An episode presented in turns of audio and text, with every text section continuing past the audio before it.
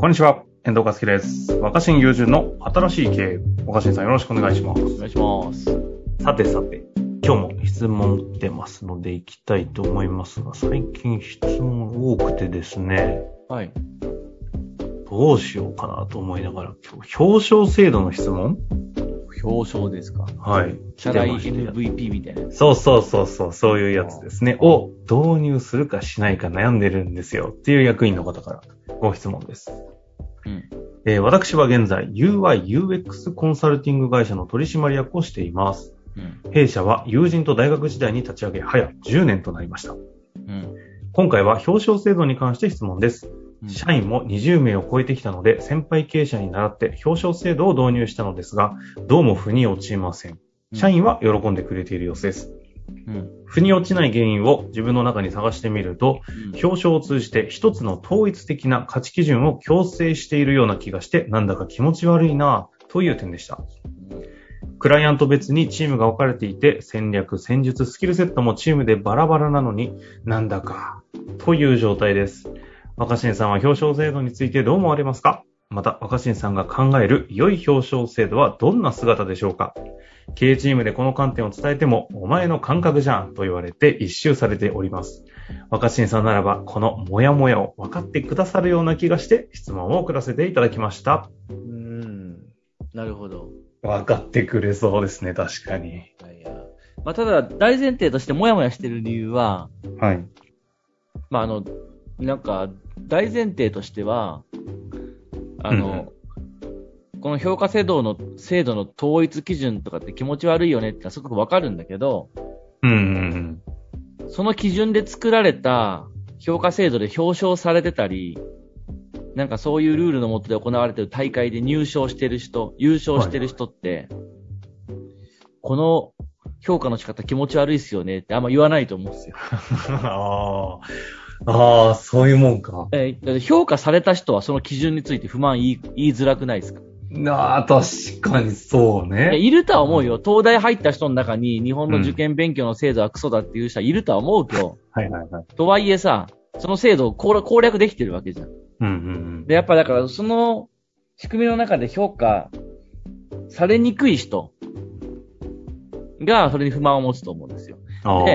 まあ、今回の相談者さんは役員だから、ですね。その評価制度の対象者ではないのかもしれないんだけど、うんうん、まあだ、だ、だと言っても、取締役は取締役で、役員は役員で評価されるじゃないですか。はい、はい。きっとその、この方も、この方の中でも、どこか自分の、自分が受ける評価についても、すっきり言ってない。その、だから、なるほど。他の経営陣から、そんなん感覚じゃんみたいな。うんうん。言われてる。感覚で物を言ってるだけじゃなくて、その感覚的なものを認めてもらいたいっていうふうに、あの、えー、思ってるんだろうと思うんですよね。なんとさ、すげえ共感力ですね。うん。いや、まあ、そ、そ、そもそも。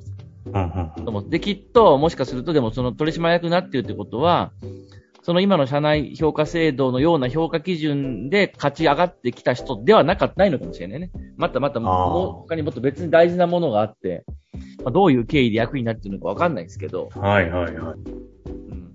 そう。で、元も子もない話をすると、いやー、僕はこういう統一された基準で評価されるのどうかと思うんですよとか、うん、って言いたいんであれば、うんうん、そうじゃない形で、圧倒的成果を出すしか、あの、物申すことができないと思うんだよね、世の中。おお、若新さんからその視点きますか。なるほど。そうなんですね。そうじゃんだって。うんうん。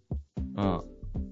圧倒的に物申す、えー、ことの権利を得るには、うん。なんか、まあまあでも、でもあいつそんだけのことやってるからなって。確かに。うん。元も子もね、おっしゃる通りです。うん。で、圧倒的成果って難しいじゃないですか。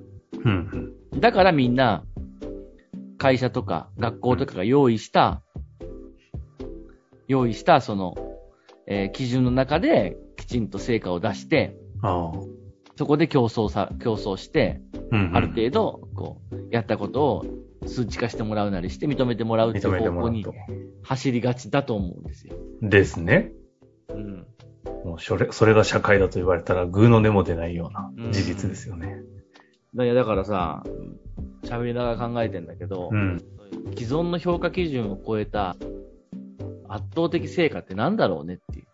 会社にもね、ビジネスやってる会社の中で、あとそうじゃん、あいつ評価基準からは外れてるけど、評価制度とかでは選んでもらえない、社内表彰はされてないけど、うん、なんかすげえよなみたいな、ぶっちぎりなんかすごいよねっていうのってどういうふうなことがあり得るかなって今考えてたんですよ。それがあればみんな一目置くわけじゃん。で、その人が言えばいいんだよ、こうやってこの統一基準で人測っても意味ないよとか言って。この間さ、あの熟成肉を熟成肉ってあるじゃないですか。はい。お肉あれをあれってなんか再現性を作るのがめちゃめちゃ難しくて、結構勘どころで職人たちが作るらしいんですよ。はい、で、なんか悪玉菌、善玉菌みたいな話で言うと結構危ないものが出来上がるリスクがはらんでるらしくて。なるほどね、熟成プロセス、ね。これを、そうそう。で、あんだけ流行ってるのになんでうまく作れてるのかがよくわかってない中で、ついにあの明治大学の教授と、この間ガイアも出られた社長なんですけど、開発に成功したエイジングシートっていうこの、ラップみたいなの、菌が付着したラップに包むと確実に再現性ほぼ ひゃくパーセント みたいな形で熟成肉が出来上がるっていうのを作り上げた人がいるんですけど、はい、この人あまりに熟成肉が好きすぎてぶっ飛んだその開発に至っちゃったっていう、あれって、いやなんか評価制度とはちょっとずれるんですが、ああいうのが突き抜けた成果じゃないですか。というなんか事例としてちょっと今ポロッと思い出したんで、お話ししたんだけど、なんか使える材料になりませんか？なるほどね。なるほど。そっか。ってことはさ、わかった。だから、常にやっぱ世の中には、あの、残念賞とか特別賞が必要なんじゃないの？ほう。うん。どういうことですか？だから、その用意した評価、例えば会社が用意してる評価基準とか、あと、大学入試でも統一された基準で人を測るってことは僕は必要だとは思う。うん、うん。だって運用上。そういうものがないと、うん、じゃあ会社の中で社員を表彰しようと思っても、曖昧にいろんな角度から多様な観点で表彰しますとか難しいじゃん、うんうん。そうね。表彰された気にもならない。説明しようがないし。はいはい。うん。説明しようがないと思うんだよね。うんうんうん。で、大事なことは、えっと、一応こういう基準で表彰してみたいと思うと。はあ、で、何人かは選んでると。はいはい。ただ、その評価基準だけでは選びきれないものとか、うん、引き立て損ねるものもあると。そういうものを救済する、そこにも注目する、うん、まあ、なんだろうね。イグノーベル賞みたいなもんだよね。なんかイグノーベル賞ノーベル賞に対するイグノーベル賞みたいな位置づけのものを会社の中で作っておくってことが僕は大事だと思ってる。つまりさ、統一された価値基準なんか作りませんと。こんなの多様ですって多様性は認められないと思う。だから一応本流はこれだと。会社が考える エムブイピー はこれですって軸をはっきり作った上で、なるほど。しかしこれは万全ではない。万能ではない。うんだから漏れたけど、漏れてるけど面白いかもって人はっていうふうに、別の軸のものをそこに作っておくことによって、登壇者さんが言ってた、本当に一個だけの軸でいいのかという問題を、まあある意味では、可視化させられる、可視化する。なるほどね。だからその価値基準は毎度毎度違ってもいいわけですね、そっちの方は。うん、そう。そうするとさ、まあ社員も戸惑わなくて済むじゃん。一応、はいまあわかんないけど、とりあえずなんか会社が求める基準で頑張りたいですっていう人はこれで、この基準で頑張ってくださいと。そう。でも、それは全ては評価しきれない。まあ大学受験も厳密に言えばそうじゃん。ほうほうほうあの、大学受験の仕組みで全ての人を正確に評価できてるとは限らないじゃん。だから、数は少ないけど、推薦入試みたいなものがあったりとか、栄養入試みたいなものがあったりして、うんうんうん、主流ではないけど、いや僕はね、実はね、栄養入試みたいなものはね、主流になるべきではないと思ってるんです、実は。あの、エスエフシー で先生してるけど。あ、べきではないと思ってる。主流になるべきじゃないと思ってる。主流がある上での、邪道みたいな。ああ。うん。ありゅうみたいな。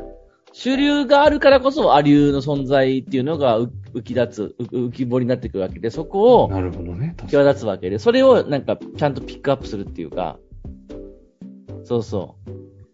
王道と邪道みたいな。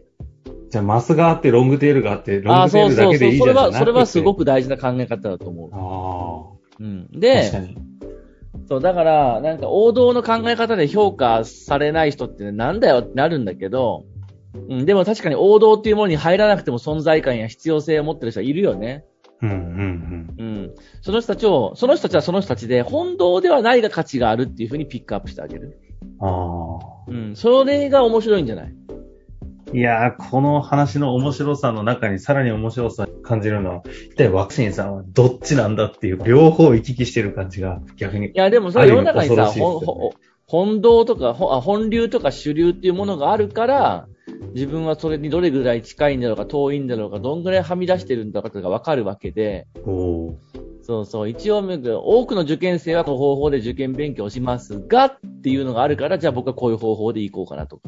はいはいはい。うんあると思うんですよ。なるほど。だから一旦やっぱ会社の中で王道でやってるやつを王道っぽく評価するってのはいいんじゃないですかって。表彰制度としてね。うん。おでもそれは王道なんであくまで。ああ。その王道で邪道は邪道での枠を作ると。そうで王道で拾いきれないものをうんどうやまずイグノーベル賞って完全に邪道でしょ。確かにねイグノーベルってそうですよね。うんでもまあそのノーベルがあるからイグがあるわけだって。うん。言うようにして、ああ、これもまあなんかノーベル賞とは全然言えないけど、でも大事だよね、面白いよねって言って、あの、いくつか他にも、他にも評価する軸はあるんだよってことを忘れないっていう。という制度をね、作るためにもこの方が一旦突き抜ける成果を出すことも必要かもしれませんけれど、うん、一旦このあたりでちょっと参考にさせていただいて、ぜひぜひまた質問いただけたら嬉しいなと思います。あ、ちなみに一個思いついたのは、ほう、まだ来る。こうしたいんじゃないかと思って。王道っていうのはなんかその、その賞のタイトルに価値があるじゃん。はいはい、そうですね。なんとか賞を取ったっていうこと。うん、そうそう、社内でもそうじゃん。うん。あの、この、この上半期 エムブイピー って言われたら、あいつ エムブイピー らしいぜっていうこと自体がもう価値があるわけじゃん。うん。だからそういう人には金一封とか渡さなくていいと思うんだよね。それ自体が価値だからってことです。そうそう。一方で エムブイピー がなんかわかんないけど、よくわかんないけど社長が気になってる新人みたいなのとか、うんうん、なんか、なんかわかんないけど謎に人気とか、こいつもしかしたら化けるかもみたいな賞を作るとするじゃん。でもその賞そのものは王道じゃないんだから王道っぽいタイトルにならないよね。うんうんうん、邪道じゃないですか、あくまで。はい、だけど、価値を認めてなくはないんだってことで、賞金はそういう賞にだけ与えるっていうの。はあ、な、なるほど。ノーベル賞もそうしてほしいよ。ノーベル賞って、ノーベル賞ってだけですごいじゃんか。ノーベル賞ってなんか賞金もすごいらしいんだよね。う, ねうんうんうん。何千万とかでしょいらねえと。まあまあ、ノーベル賞とイグノーベル賞は運営母体が違うはずだから、あの言ったってしゃあないけど、ノーベル賞は旧、お金はもらえないけど、世界最高峰、うおーってなり、イグノーベル賞はなんかすげえんかすげえくないけど、わかんないけど、こんな人もいたんだって注目はしてもらえて、賞金は数千万円。なるほど。確かに。選びやすいですね。なんかそういうようなこととか工夫してみてもいいんじゃないでしょうか。いやー、さすがの知的遊びでしたね、ここは。いやいや、なんか喋りながらだったから前半グダグダって。いや、このグダグダ感の行き着く先が非常に面白いので、ジェットコースター今日も楽しかったです。終わりましょう。はい。ありがとうございました。ありがとうございました。本日の番組はいかがでしたか？番組では若新雄純への質問を受け付けております。ウェブ検索で若新雄純と入力し、検索結果に出てくるオフィシャルサイト若新ワールドにアクセス。その中のポッドキャストのバナーから質問フォームにご入力ください。